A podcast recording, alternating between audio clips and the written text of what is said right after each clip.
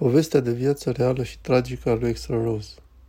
Sunetul Guns N' Roses pare construit în jurul chitarei lui Slash și a basului lui Duff McKagan, dar interpretarea însuflețită a cântărețului Extra Rose te convinge de fiecare cuvânt pe care îl cântă.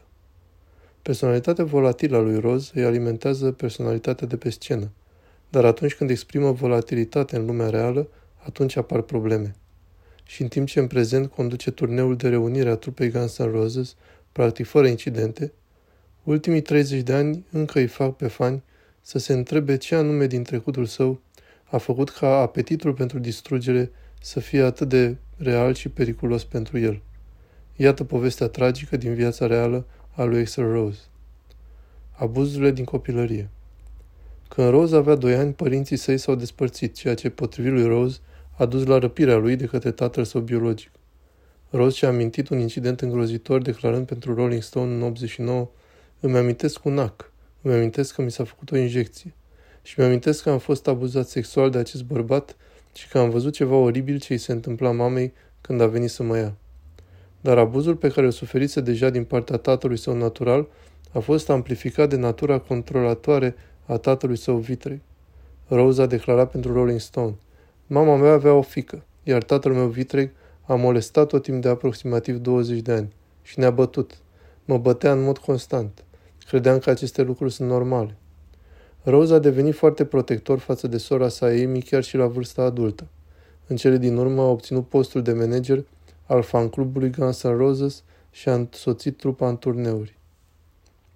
Abandonul școlar la liceu În copilărie, Axel Rose avea toleranță zero față de autoritate, dar dacă e să-l credem, era chiar genial. El a declarat pentru Rolling Stone. La testele de plasare din școală am fost mereu în primele 3%. După ce a abandonat școala în clasa 11, s-a întors în ultimul an și a abandonat iar, s-a orientat complet spre muzică. Dar datorită convingerilor religioase ale tatălui său vitreg, a trebuit să o facă pe furiș, spunând de Times, îmi amintesc că odată m-a sunat prietenul meu Dave și mi-a pus piesa Supertramp la telefon. M-am prefăcut că vorbesc cu el ca să nu știe nimeni. Probleme cu legea.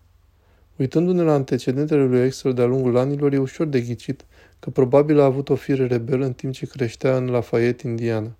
El a declarat pentru Rolling Stone. Eu și prietenii mei aveam mereu probleme. În cele din urmă, am ajuns la un punct în care mi-am dat seama că o să ajung la închisoare, pentru că mă tot împotriveam sistemului.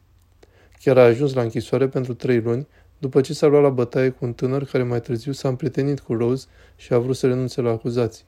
Dar Rose a explicat. Odată ce a enervat un detectiv, urmează o răzbunare. În cele din urmă, Rose a părăsit Indiana pentru a-și găsi norocul în California. Excel și femeile Pornind de la experiențele sale din copilărie, Excel a dezvăluit pentru revista Rolling Stone că a trecut prin iad când vine vorba de femei. Acest lucru a fost valabil în special în cazul căsătoriei sale scurte și zbuciumate cu Erin Everly, sursa de inspirație din spatele piesei Sweet Child of Mine. Și o relație de profil înalt cu modelul și actrița Stephanie Seymour a fost de asemenea plină de probleme. Rose imaginând chiar înmormântarea acesteia în videoclipul pentru November Rain. Dar ca și celebritate, Rose a trebuit să-și rezolve problemele în public și a canalizat frustrările în compunerea de cântece, dar versurile sale au fost privite ca fiind răutăcioase în cântece precum My Michelle, misogine în Back of Beach sau chiar criminale în Used to Love Her. Rose a încercat să explice revistei. Furia, emoțiile și chestiile astea îi sperie pe oameni. Nu cred că muzica noastră promovează că trebuie să te simți așa. Noi spunem că ai voie să te simți în anumite moduri, dar el nu s-a oprit doar pentru că oamenii erau speriați. Bine ați venit în junglă. Welcome to the jungle. Când Rose își descărca furia, nimic în care a lui nu era în siguranță. Rolling Stone l-a vizitat în 89, relatând că apartamentul său era complet distrus, scriind O chitară a fost distrusă, un perete cu oglinzi a fost distrus, mai multe albume de platină au fost sparte iremediabil, iar telefonul a căzut de la balconul etajului 12. Rose nu a vrut să-i spună reporterului ce l-a declanșat, dar a spus – când sunt stresat, devin violent și mă descar pe mine. M-am tăiat pe corp cu lame de ras, dar apoi mi-am dat seama că avea o cicatrice mai rău decât a nu avea un stereo. Prefer să dau cu piciorul în casetofon decât să mă tai la mână. Provocând revoltă. Tendința violentă a lui Rose a avut ocazional consecințe masive.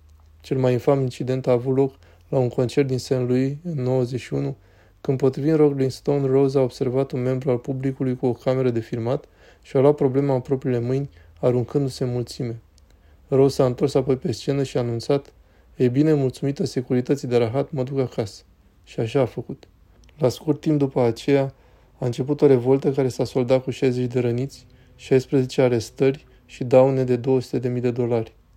Similar, în august 92, la un concert dublu cu Metallica, Rose a pus capăt mai devreme concertului Guns N' Roses, plângându-se de o durere de gât și declanșând o altă revoltă violentă.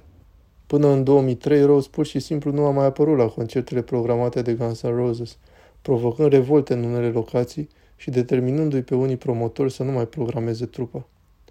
Obținerea de ajutor Rose a declarat pentru Rolling Stone că a început o controversată terapie de regresie în februarie 1991, cu speranța să vindece sursa furiei sale. El a spus, când vorbesc despre Axel Rose ca fiind un copil de 2 ani care țipă, au dreptate. Există un copil de 2 ani care țipă și e foarte supărat și se ascunde și nu se arată prea des, nici chiar față de mine. Să sperăm că și-a găsit liniștea și că va continua să aibă succes cu muzica sa. Vă mulțumim pentru că ați urmărit.